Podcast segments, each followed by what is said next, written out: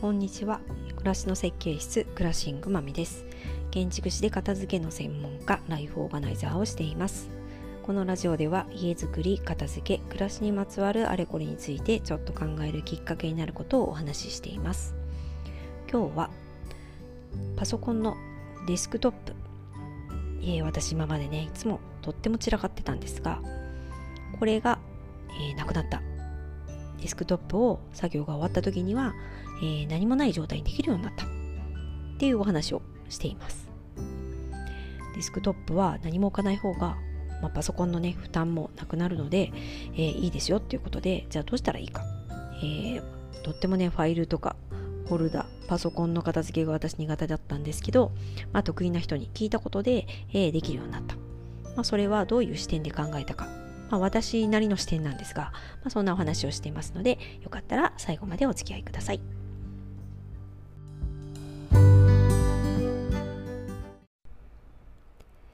えー、今日は、えー、最近の私のパソコンの使い方といいますか、えー、パソコンのファイル、その整理についてお話ししようと思います。え、少し前にね、え、パソコンが得意な人、得意なライフオーガナイザーの、えー、まるちゃんという人に、まるもかよさんという人にちょっとご相談したことがあって、え、私は Mac を使っていて、まあ基本ね、あの、Apple 製品を使ってるんですけど、iPhone に Mac に、そして iPad を、この3つを、えー、活用しています。で、パソコンの使い方って、やっぱりちゃんと習ったこともないし、でその習ったこともないしわからないのに使えるっていうのがすごいなと思うんですけど、まあ、Mac ってほんと説明書もなくてなんとなく感覚で使えてしまうのでだからこそ、まあ、基本的なこともまああまりよくわからずにずっと使ってるわけなんですよね。で片付けの中でも私ファイルの片付けっていうのが苦手でしてえー、ファイルってね、当たり前ですけど、どんどんできるので、それを、まあ、どこに、どういうフォルダにして、まあ、どうやって、こう、保存していくかていうのっていうのは、きちんと最初にルールを作らないままに、こう、やってしまっているので、こう、なんとなく結構感覚的にやってるんですよね。で、まあ、あの、すっごい困ってるわけじゃないんですけど、やっぱ効率が悪いなと思ったり、えー、これをどうしようかなって悩んだりっていうことが多くあります。そして、まあそういった、こう、特定の場所がなかなか作りづらいなってものは、どうしてもデスクトップに並べてしまったりっていうことをしていて、で、ディスクディスクトップが、ま、定位置になってるものっていうのも結構あったんですよね。で、そのやり方がいいかどうかもわからず、でもあんまり良くないんだろうなと思いながら、まあ、ディスクトップをねこう定位置にしていろいろこうファイルっていうのを保存してたわけです。で、その Mac とか、まあ、Apple 製品ですよね。それの使い方とか、まあ、こんな便利な方法があるよっていうのをちょっと、その、まるちゃん、まるもかよさんに話を聞いて、あ、私はこんなに能力を持った機械を持ってるのに、もう使ってるのはほんの一部だろうなと思って、でね、まあそれを全部使いこなすのは、まあもちろん無理だとは思うんですけど、それにしても、まあ日々のね、使ってる業務の中でもうちょっといい方法があるだろう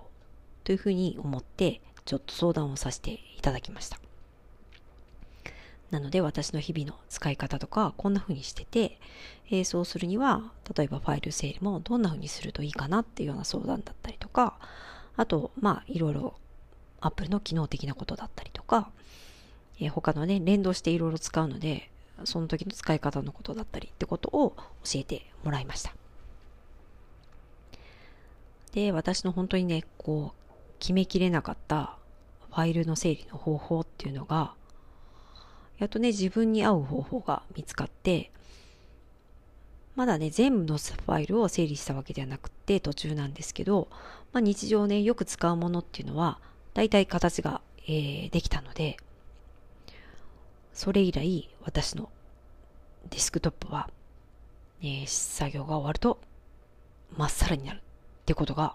守れるようになったんですね。まあ、これはね、えー、最近のアメブロにも書いてるので、まあ、もしね、えー、ブログで見てもいいよって人がいたら、えー、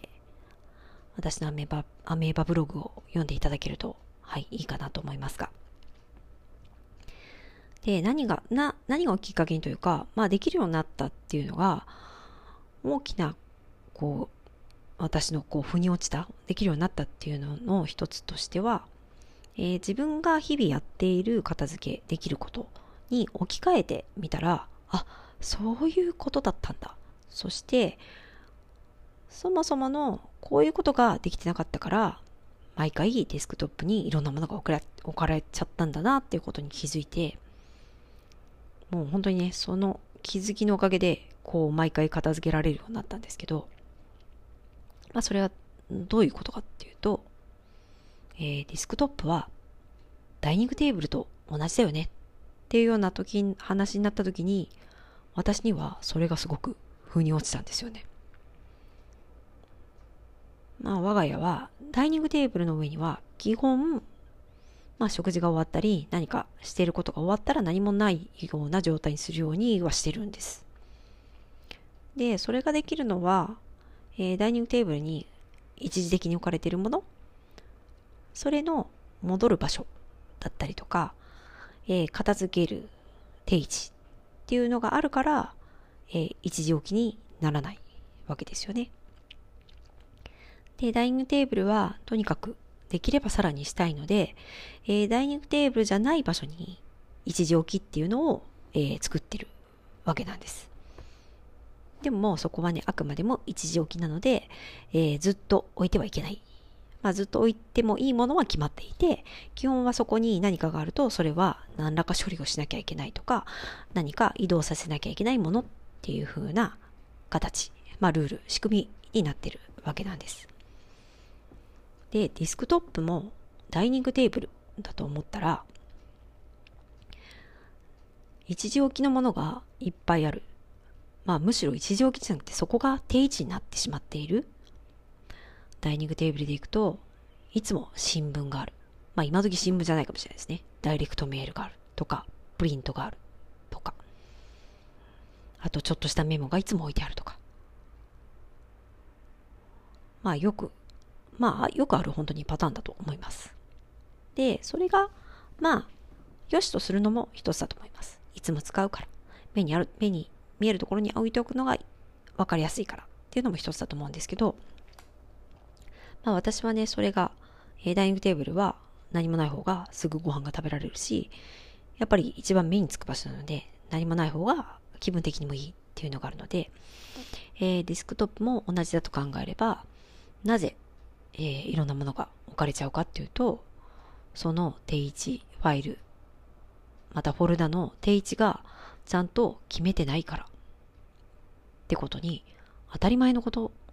なんですけど、それに気づいて、ああ、ファイルのことをいろいろ考えてたんですけど、そのファイルを入れるフォルダ自体も、じゃあどこにあるといいかとか、どうまとめるといいかってことを考えてなかったな。っていうことに気づいて、まあもちろんね、なんとなくは決まってるんですけど、えー、それをね、どう収納するかってことまであんまり考えてなかったっていうことに気づいて、その仕組みをね、まあまあ、とりあえず現状は、えー、こうしようっていうことで、ざっくり、えー、定位置を決めたことで、すごく戻しやすくなって、そして探しやすくもなり、えー、とてもね、使いやすくなりました。まあ、ディスクトップっていうのはやっぱり常に何かが置いてあることで、やっぱりパソコンがすごく、パソコンに負担をかけることになるそうなので、あの、スピードも遅くなったりっていうこともあるよってことを教えてもらったので、まあ、それはね、ないに越したことはないですので、えー、ディスクトップをさらにするために、えー、そもそものものの定位置、ファイル、そしてフォルダの定位置を決めたことで、えー、毎回さらにできるようになったっていうです。そしてそこをさらにするために、えー、一時置きっていうのを決めておくっていうことで、一時置きっていうフォルダも作ることをしたので、それでね、えー、一時置きはあくまで一時置きで、そこをちゃんと空にするっていうことを、うん、必要なタイミングでできるようにしたことで、えー、それもね、一時置きもちゃんと一時置きとして機能するようになりました。まあ、パソコンのね、デスクトップ、えー、いっぱい並んでる人と、まあ本当にね、あの、常に何もない状態にしてる人といろいろあると思うんですけど、そもそもデスクトップにいろいろ置いてしまうっていうのは、それの行き先が決まってなかったり、そのフォルダをね、どうまとめるといいか、まあ、どうやって、えー、どこにまとめてカテゴリーでするといいかってことが、えー、きちんと決まってないことによって起こる。っていう場合もあるかもしれないので、えー、もしね、えー、デスクトップにいろんなものが置かれているって人がいたら、ちょっとね、自分の使い方とか、どうやってやったら見つけやすいかとか、